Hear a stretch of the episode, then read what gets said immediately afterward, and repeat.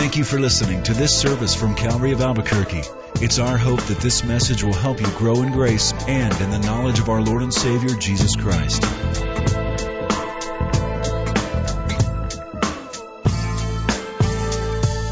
Back in the late 1700s, a guy by the name of Robert Thomas wrote a book called The Old Farmer's Almanac. Now, that the publication that he started continues to this day. It's called the Farmer's Almanac. The original idea was to provide farmers with information they could get nowhere else, like weather predictions for the entire year in every region of America, helpful hints on what to plant, when to plant, early frost warnings, etc.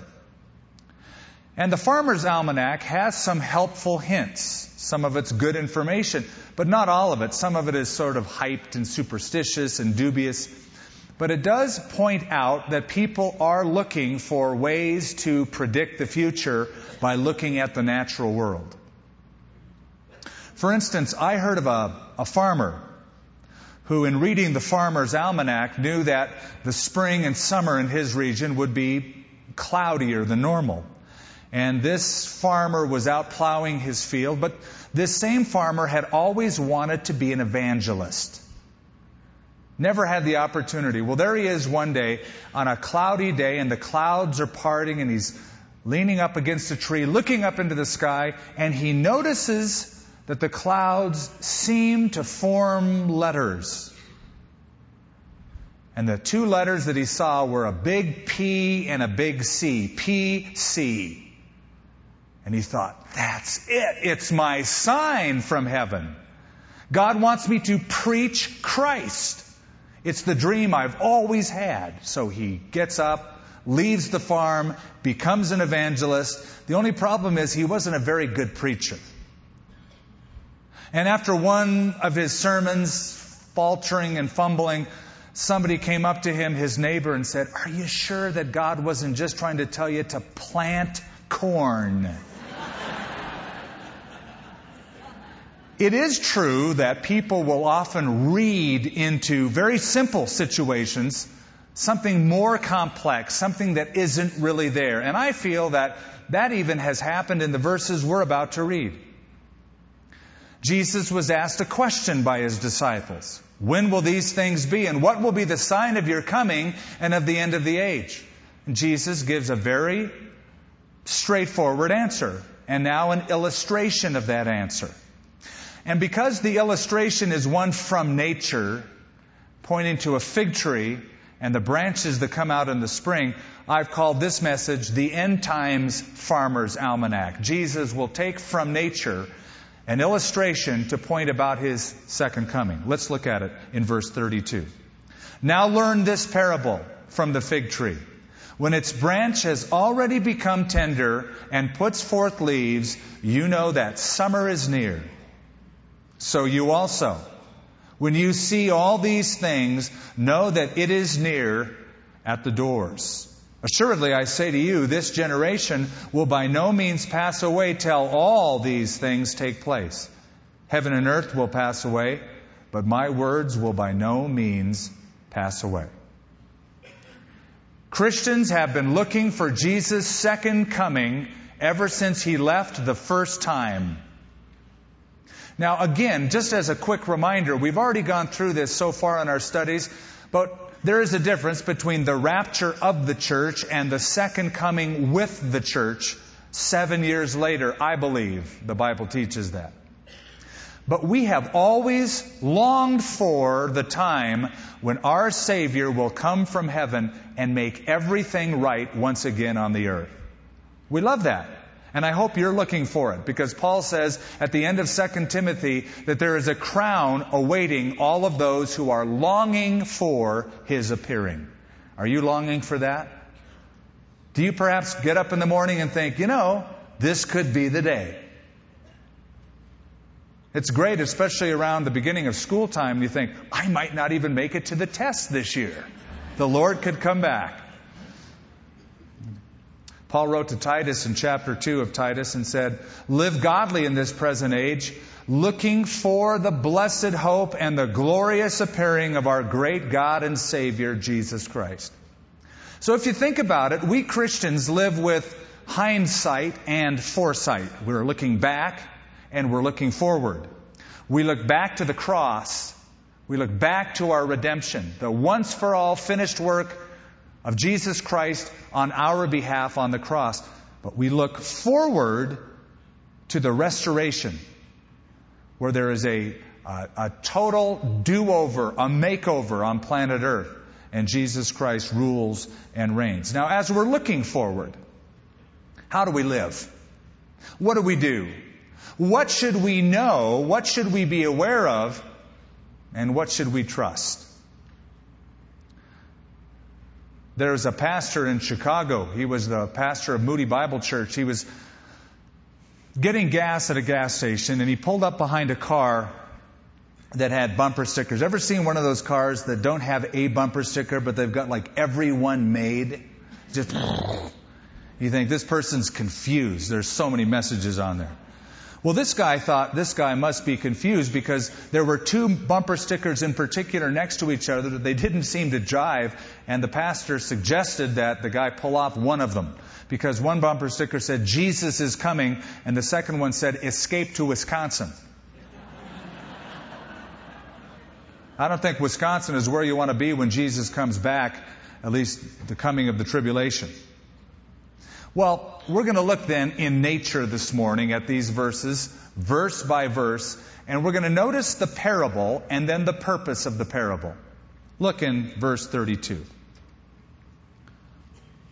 Now learn this parable from the fig tree.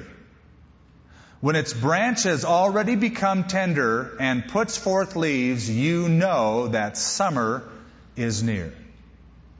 You've probably noticed that Jesus loved to use illustrations a lot.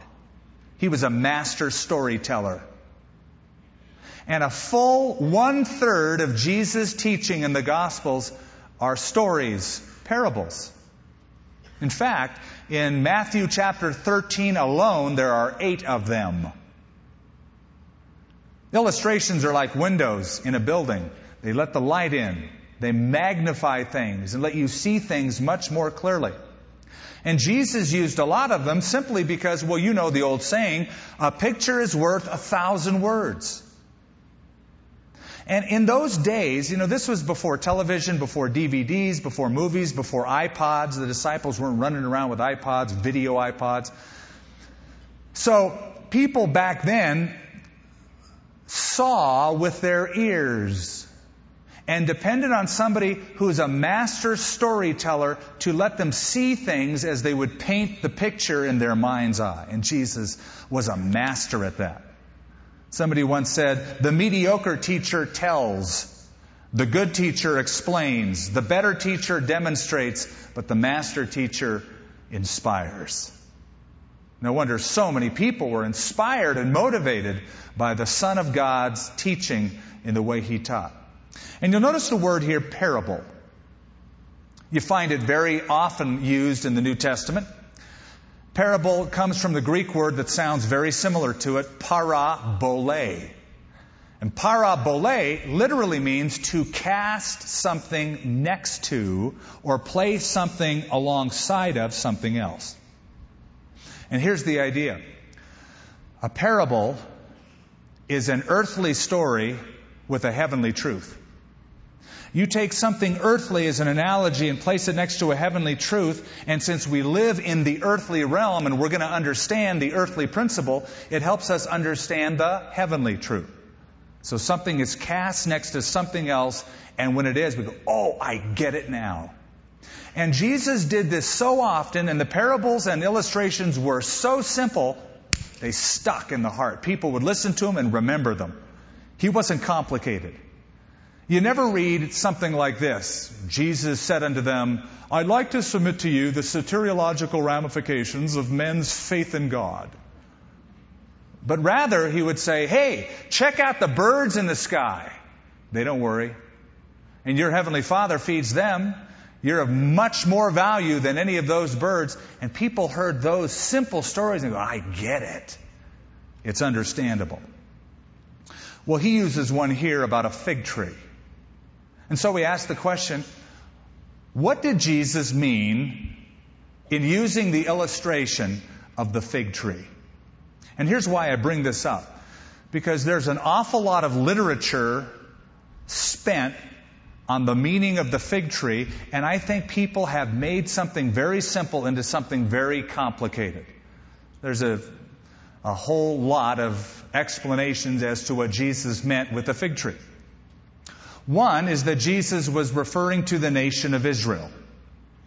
And that what Jesus meant by this fig tree illustration is that when you see the fig tree, i.e., Israel, blossom, in other words, become a nation, which happened in 1948, we know that from history, that that is the sign. However, if Jesus meant that by this, that would have been obscure to the disciples. You see, they ask him a simple question, and Jesus has been very simple and straightforward up to this point. If Jesus was trying to make them understand and fully grasp and clear up any confusion, if he meant that, he didn't do a very good job. Because that would obscure it in the minds of the disciples, not clear it up. And by the way, up till now, when Jesus wanted to refer to Israel, he said it. Back in verse 16, he mentioned Jerusalem and stated Judea very plainly. So Jesus could have simply said, Hey, let me tell you guys about what's going to happen to the nation of Israel in the future. Oh, and there's something else. The parallel of Matthew 24 is Luke chapter 21. It's the same exact account. But you probably know that there are three synoptic gospels Matthew, Mark, and Luke. Synoptics because they're very similar in their approach. Gospel of John is different. The three synoptic gospels that cover the same basic stuff and approach, you'll find the writer will include something that the other writer doesn't because it's fitting that author's purpose for writing the book. So one will include that this happened and one will exclude it but say something else happened. It's not a contradiction, it's a complement. You, you put them all together, you get the full picture. Well, Luke's rendition of what we're reading Jesus pointed to the fig tree and said, Look at the fig tree and all the trees. Not just the fig tree. Look at the fig tree and all the trees. So, if the fig tree refers to Israel and the blossoming fig tree refers to its statehood, well, then does Jesus mean Israel's going to become a nation and all the other nations are going to become nations too? See, it doesn't seem to fit. Second explanation that Jesus was referring to spiritual revival in Israel. The blossoming of the fig tree was Israel once they're back in the land, 1948, there's going to be a spiritual messianic revival, a blossoming spiritually, as it were, which is wonderful, and we have seen some signs of openness in that area to Christ, but by and large, Israel to this day is still a very secular state and secularly driven. But, but just, just look at what we read so far. Notice that Jesus does not say, interpret what the fig tree means. He simply says, learn a lesson from it. That's all. He didn't say, now you go to your theological libraries and try to figure out every little meaning of every. He just said, look at it, take a lesson from it. So I think there's a simple, straightforward meaning here. Here it is. You can tell what's coming ahead by what you see right now. Certain things you can see, like this fig tree and all these other trees, by certain signals that they produce, you can tell what time it is in the general prophetic time calendar. You know summer is coming every time it's spring. I love the summer. I, I love when the days get longer. I love that you can spend more time outside. I love barbecuing. All of the things summer represents. Somebody once said, summer is when uh, the kids slam all the doors they left open all winter long. But I love the summer. And I think simply what Jesus is saying is after a time of tribulation, this dark winter of tribulation, there's going to come a summer of blessing. And during the springtime, you know that the summer is just about there. So look, at the next verse. He explains, he gives the purpose. So you also, when you see all these things, know that it is near at the doors. Did you get that? Just like the fig tree tells you summer is coming, when you see these things, it is near, even at the doors. In other words, there are time indicators in the natural world as there are time indicators in the supernatural world. Okay. Did you know that some people get hung up on the it of that verse? You know that it is near. Some translations say you know that he is near. And I've read this week volumes of literature of, well, it could be it, that means the second coming of Jesus Christ, but then it could mean he, that is Jesus Christ himself. Can I just tell you, it doesn't matter. If it is the second coming, and he is the one that is coming, then it and he coming are the same thing. Doesn't matter. Who cares? Uh, the point is simple. You can look in the natural world and you can tell summer is coming by looking at the fig trees and all the other trees, and you can tell by certain other things that I am coming very, very shortly. Now, we've been going through Matthew 24 for about 12 weeks. And we've gone sometimes very slowly. And we've uncovered these signs that Jesus predicts. And we've noticed that principally we're dealing with a period called the tribulation period. These are tribulation signs. These are things that are going to happen after the rapture, during a seven year time period, and especially in the last three and a half years, just before the second coming of Jesus Christ to the earth. However, even today, we are seeing the world line up and certain of these signs just starting already so that we can say, you know what? I know the rapture hasn't happened yet. And I know we're not in the tribulation period yet. But already, by just looking at the landscape in this world, things are shaping up. We're getting a little more excited. And in Luke chapter 21, Jesus said to his disciples, when these things begin to happen, look up and lift up your heads because your redemption is drawing near. We also notice back in verse 8 that Jesus gave a series of signs. And then he said, These are the beginning of sorrows. And we mentioned that the word sorrows is the word birth pains, literally. Birth pains. And if you remember, we said that, of course, you don't have to say it if you're a woman who's had a baby, you already know. Whenever you have a pain, it doesn't mean a baby's coming. Birth pains are different than abdominal pains. Birth pains are more frequent and more intense. They're timed and they're intense. And when the birth pains come, you know the birth is about there. If you ever travel to South Dakota, there's an odd little town situated there known as Wall, South Dakota. It's only got about two or three hundred people living in Wall, South Dakota. But there is a drugstore in Wall, South Dakota, given the innovative name Wall Drug. Wall Drug. Back in the 30s, Ted Hustead, who started the store, knew that he had a small town, knew that he wouldn't get much traffic, but thought, how can I get people here? His answer? Signs. I'll put signs everywhere. Everyone will know about my store. It's true. In all 50 states, there are signs that tell you the distance from that place to Wall Drug, South Dakota. For instance, if you're driving through Memphis, Tennessee, you will read this sign Wall Drug, 1,192 miles. If you're in Paris, France, there is a sign, Wall Drug, 5,961 miles.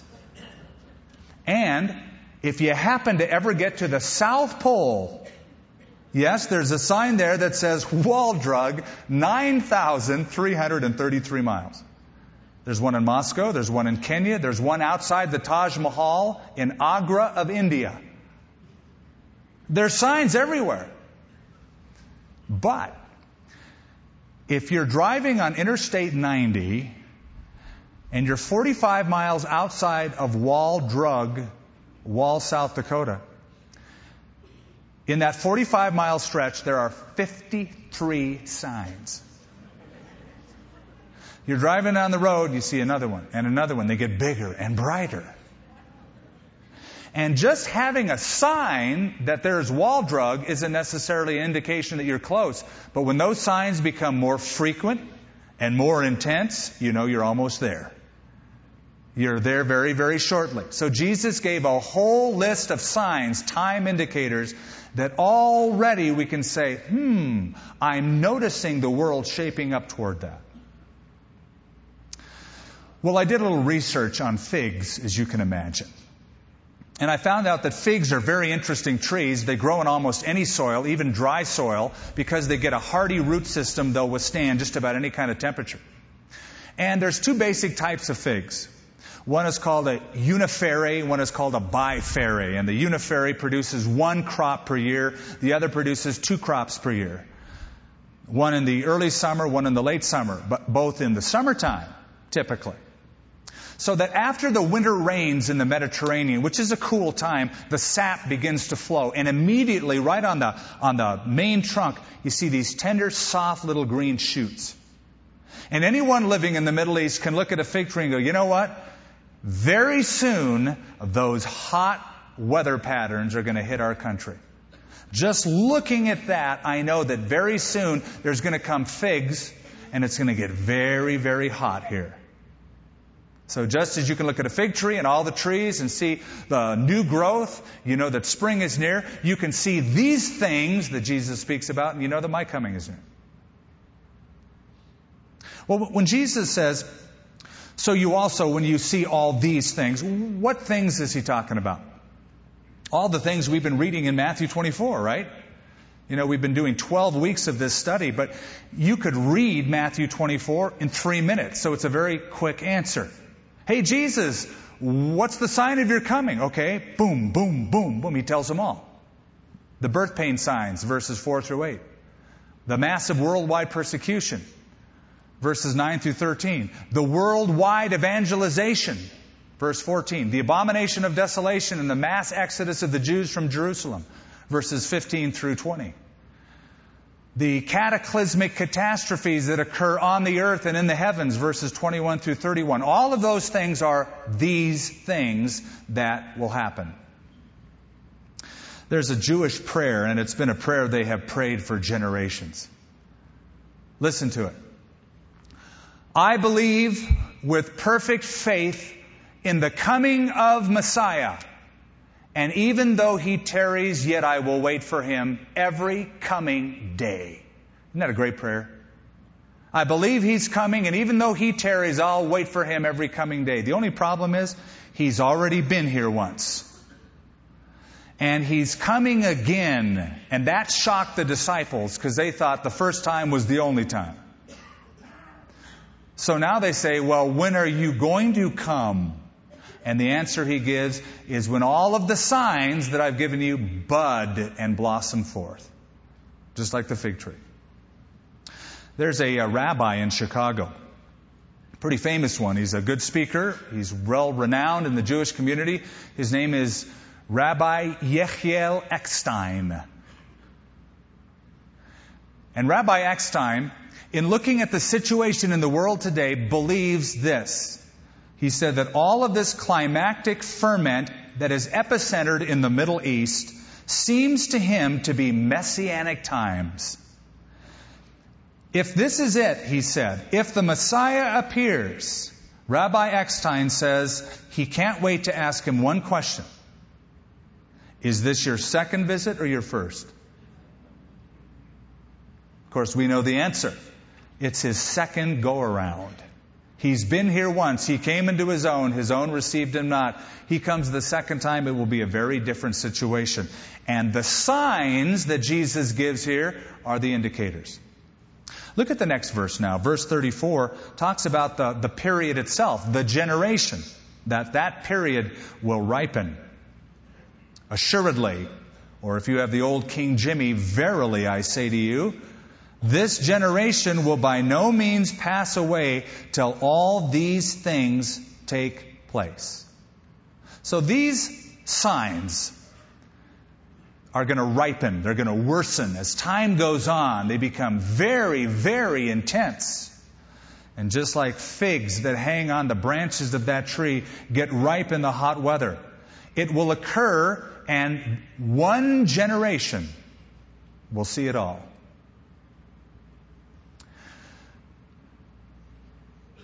Now, in verse 34, there's another one of those controversial phrases. And that's the phrase, this generation. And again, it seems that people have got really intensely involved in a debate as to what this means. What generation is Jesus speaking about? And elaborate explanations have been made. And it gets more confusing the more of these things you read, honestly. I, again, I take it to be very simple and very straightforward, not, not confusing. And I'll admit, eschatology, end time stuff, can get confusing. Doesn't have to be, but it can get that way. It's like the student who was in his seminary class and the professor was talking about amillennialism and postmillennialism and premillennialism and pre-tribulation rapture, mid-tribulation rapture and post-tribulation rapture. And this kid just thought this is too much. He folded his arms, he sat down and he shouted out at the top of his lungs, I-A-K. The professor said, what does that mean? The student says, it means I am confused. And the professor said, Well, confused doesn't start with a K. The student said, Yeah, but you don't know how confused I am. well, we don't need to be all that confused. What does it mean when Jesus says this generation? Option number one. It means the disciples' generation.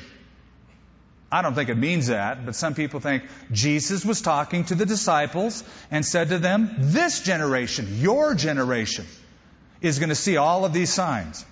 And some people have tried to take those early years and the destruction of Jerusalem in 70 AD and say that all of these things were fulfilled back then. Really? You think they were? You think that there was worldwide famine and pestilence and earthquake then? You think the stars fell from heaven, the sun got dark, and the moon lost its light then? Is there any record of that? Is there any record of worldwide evangelization then? And did Jesus Christ come back then? Nuh-uh. So it can't mean their generation. Then people try to explain it this way. Well, Jesus wasn't talking about a particular generation of time. He was speaking about the Jewish race because the word generation is the Greek word genea, which sometimes can be translated race or nation. So, what they say is Jesus wasn't referring to a generation of people, but a race of people, the Jewish race. And Jesus was simply saying the Jews will always be there and continue as a race until Jesus sets up his kingdom. Can I just say the Bible does say that? I just don't think it says it here. You see, if Jesus meant that, that wasn't a newsflash to the disciples. Every Jew, including the disciples back then, knew that God made promises to David and was going to fulfill them in bringing Israel to the epicenter in the future kingdom. I don't think that's what it means. And again, why wouldn't Jesus have just said it? And mention it specifically as Israel or Jerusalem or Judea like he did back in verse 16. No, I think it's pretty simple and obvious. The generation that sees these things will be the generation that sees my coming. Very simple. In other words, the generation that sees the birth pains will see the birth. That makes sense. If you're around for the birth pains, Just hang around a little while longer. The birth will come. How long is the tribulation? Total of seven years. How long is the great tribulation, the worst part of it? Three and a half years. So if you're here for those signs in that last three and a half years, three and a half years later, you'll see his coming. It'll be around. So, and that's the, the context of the question. When will these things be? What will be the sign of your coming and of the end of the age? And Jesus is saying, it's not until all these signs occur, and when they do, that generation will see it all. They'll see it all. Listen to it in the Amplified Bible. Truly I tell you, this generation, that is the whole multitude of people living at the same time in a definite given period, will not pass away until all these things taken together take place. Now look at the very last verse of our paragraph before we close, verse 35. He ends on a promise, a very certain promise. Heaven and earth will pass away, but my words will by no means pass away. There's two parts to that promise. The world of men will end. The Word of God will endure. If you're a materialist, I feel sorry for you. If your only hope is that new home, or that wonderful garden, or the new car, well, enjoy it now, but it's all going to burn. And you know, the Lord's been faithful to remind me throughout the years of that. I don't know why it is, but it seems that every time I get some new item, something I buy, even though I try really hard to take care of my stuff, it gets dinged or scratched, it falls down, gets a bash, and it still works, but it's as if the Lord is saying, it's all going to burn. Yeah, but it's a new guitar. And now it's got a scratch. It's all going to burn. Yeah, but it's a new car. Well, why did that guy ding the back fender? But it's just a fender. It's all going to burn. Isaiah 65 says, Behold, I create a new heaven and a new earth, and the former shall not be remembered or come to mind. Again, Revelation says, I saw a new heaven and a new earth, for the first heaven and the first earth had passed away, and there was no more sea. That's a drag. But, if this world is temporal, doesn't it make sense that we don't want to live here if the world is temporal, don't we want to think about and gravitate towards something that is eternal rather than temporal? So Jesus said, Heaven and earth will pass away, but my word will never pass away. I don't know if you've ever noticed this or not. But Jesus here not only claims that his word is eternal, but in doing so, Jesus is claiming to be God. Because back in Isaiah, the Lord compares men to God. He says, All flesh is like grass. It's not going to last. And the grass withers and the flower fades, but the word of the Lord endures forever.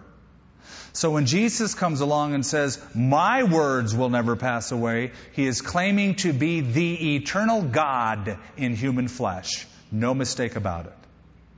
My word will never pass away. So let's end on this note. In your life, what's your final resting place? When your world is chaotic and your world is coming to an end, where do you go for hope? Have you ever heard somebody say, My world is coming apart, man. I need, I need something to turn to. Give me, give me Darwin's origin of the species. Have you ever heard of anybody requesting that on their deathbed? Have you ever heard of somebody on their deathbed or when their world is caving in say, Get me my chemistry textbook. Get me a good book on Kierkegaardian philosophy. No, I've seen a lot of Bibles at deathbeds. I've seen that because the Bible promises hope and a future. My words will never pass away. A few years ago, I was traveling back home to the United States and I happened, this is really cool. I had to spend one day layover in Cairo, Egypt. I'd never been there before. As I'm flying into Cairo, off to the right side of the aircraft out the window, I saw something I always wanted to see. The pyramids. They were magnificent. I had a day to snoop around the pyramids. And as I did, I discovered that that huge one, it's called the Great Pyramid in Giza, took 100,000 men 40 years to build. 100,000 men 40 years to build. And you know, the pyramid is just, a tomb.